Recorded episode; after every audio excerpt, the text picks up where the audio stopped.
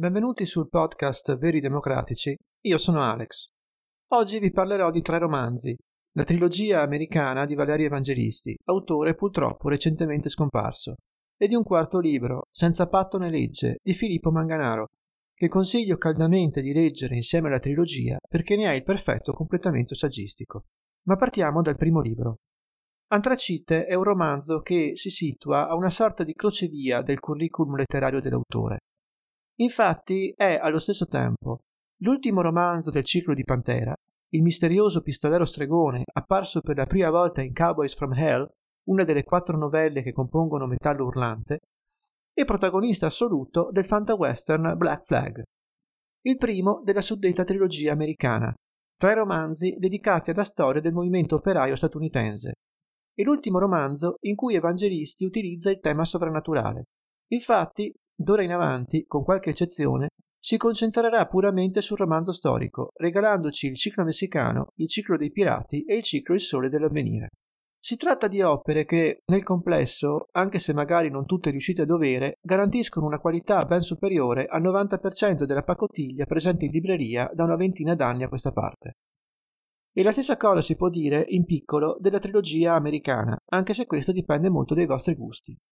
Se preferite la tipica struttura dei romanzi di Heimerich, che da una parte dispone la vicenda su più piani temporali intrecciati fra loro, e dall'altra utilizza la tecnica del puzzle, introducendo tutta una serie di particolari che soltanto alla fine restituiranno un quadro coerente, che è poi l'obiettivo della stessa detection, senza che si introduca nulla di superfluo, è indubbio che ti farete per Antracite. Mentre se preferite lo schema utilizzato dall'autore, innanzitutto per i due romanzi del ciclo messicano, ma messo in pratica proprio nell'ultima parte di Antracite in realtà, adorerete sia Noi saremo tutto che One Big Union. Si tratta di concentrare la narrazione su alcune scene particolarmente forti e significative, una dopo l'altra, sintetizzando gli effetti della scena precedente in una di quelle successive, procedendo per ellissi senza soluzione di continuità. Detto così può sembrare poca cosa, ma in pratica, se fatta con destrezza, ottiene enormi risultati sul piano dell'espressività, soprattutto se il punto di vista è unico. Il fatto che la storia procedesse cambiando di volta in volta protagonisti nel ciclo messicano ne attenuava l'impatto. Ma spendiamo qualche parola su Antracite. È un romanzo, anche questo, fanta-western. Il protagonista, immaginatevi un Clint Eastwood o un Charles Bronson con poteri soprannaturali, proiettato dentro al conflitto sociale della seconda metà dell'Ottocento americano. È perfetto per ciò che deve affrontare e il plot scorre a dovere.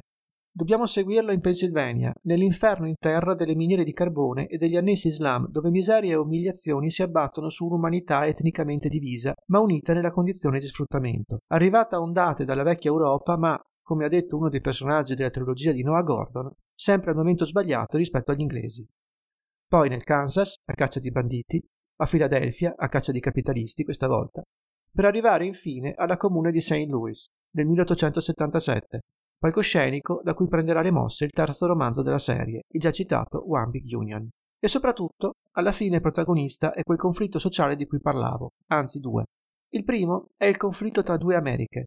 La prima è quella dei proprietari terrieri e degli industriali, la seconda quella dei contadini che si oppongono al ferro e al fuoco, il ferro delle ferrovie e il fuoco delle miniere. Tra l'altro, chi conosce l'opera di Evangelisti sa che la commistione di carne di metallo è un incubo che alleggia spesso nelle sue pagine. Il secondo conflitto è quello di sempre, quello tra capitale e lavoro, tra imprenditori e operai e le varie sfumature che esso assume.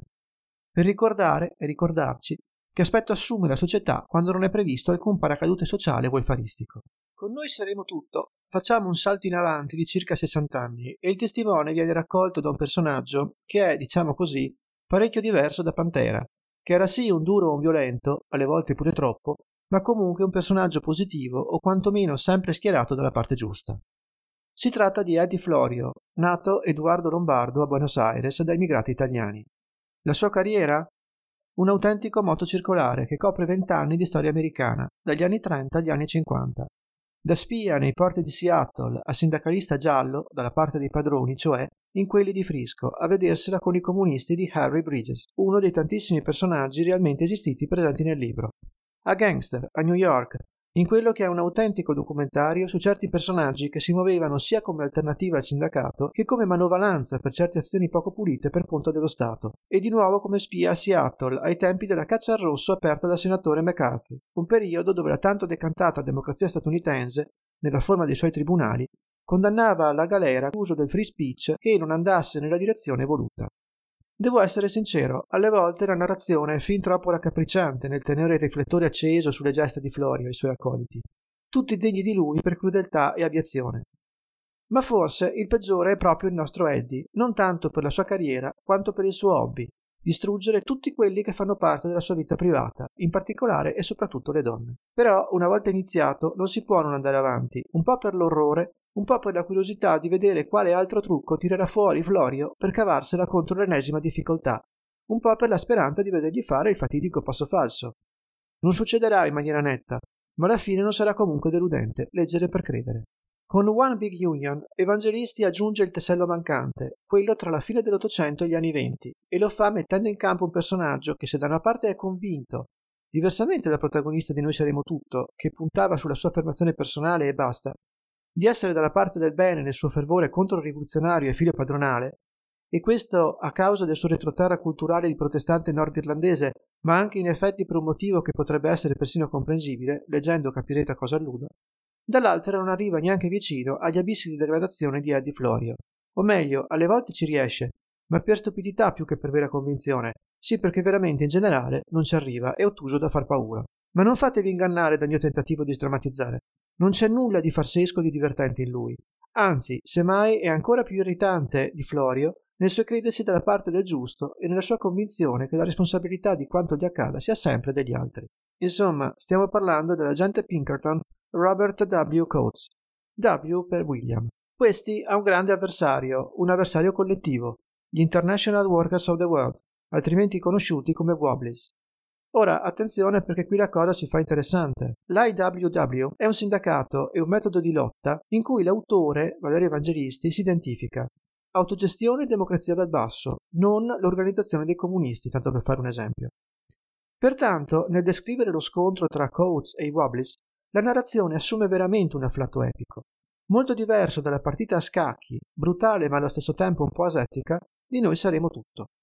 In più, l'espediente di legare i protagonisti a fatti realmente accaduti, romanzati quel tanto da farli entrare organicamente nella narrazione, in One Big Union diventa il motore principale della narrazione stessa. Come poi finirà questa guerra durata decenni e in che posizioni si troverà Bob Coates, lo lascio a chi tra voi leggerà il libro. Ma torniamo al discorso identificazione dell'autore con l'IWW. Non serve essere dallo stesso punto di vista per apprezzare il libro. Anche chi ritiene non sia corretto schierarsi dalla parte dell'autonomia rispetto a quella dell'organizzazione, può comunque leggere il libro con piacere e profitto. Anzi, in realtà non bisogna neanche per forza essere convintamente schierati con il movimento operaio. Certo, i fautori del capitale, i liberali e liberisti di libertari, non gradiranno di essere identificati con quello che sono sostanzialmente dei mostri, ma per tutti gli altri, esseri umani dotati di ragione del vecchio mondo, sarà un vero viaggio dentro una realtà che per noi non è concepibile appieno senza mediazione. Ed è qui che l'intera trilogia assume una luce tutta particolare. Nel far vedere, cioè, l'enorme differenza esistente tra l'Europa, pur con tutte le sue contraddizioni, e l'America, gli States. Differenza che sta sostanzialmente in ciò, che mentre nella prima vige o vigeva quello che la redazione Odracek, nell'introduzione al saggio di cui vi parlavo, senza patto né legge di Filippo Manganaro, chiama il patto tra produttori, l'idea cioè che in fondo all'interno di un certo Stato si è un po' tutti sulla stessa barca. Nella seconda, invece, vige il patto tra possidenti, detto brutalmente, il potere è in mano solo e soltanto a chi può vantare conti in banca di parecchi milioni di dollari. Tutti gli altri ne sono esclusi.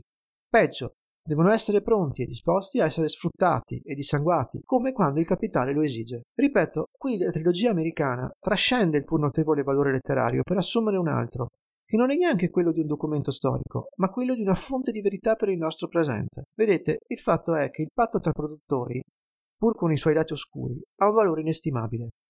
Per esempio, in fondo nessuno a parole vuole mettersi contro l'idea che siamo tutti sulla stessa barca. È difficile che in Europa qualcuno schierato da una certa parte dica apertamente quello che pensa, ovvero che i salariati sono solo carne da macello, come facevano i giornalisti schierati con il capitale ai tempi descritti dalla trilogia.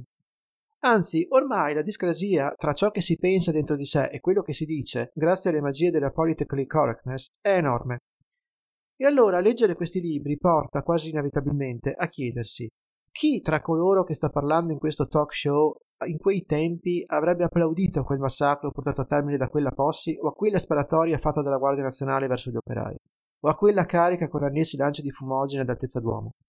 E ovviamente, chi tra coloro che parlano al bar di politica sarebbero stati in quella Possi o nella Guardia Nazionale con bombette Winchester con dietro tutta la forza dello Stato? Chi si sarebbe avventato contro una fattoria abitata da dissidenti per combattere i fuorilegge con metodi da fuorilegge, come si legge sempre nell'introduzione del libro di Manganaro? Formula questa che per me incarna perfettamente tutto ciò a cui la democrazia con la D maiuscola si oppone.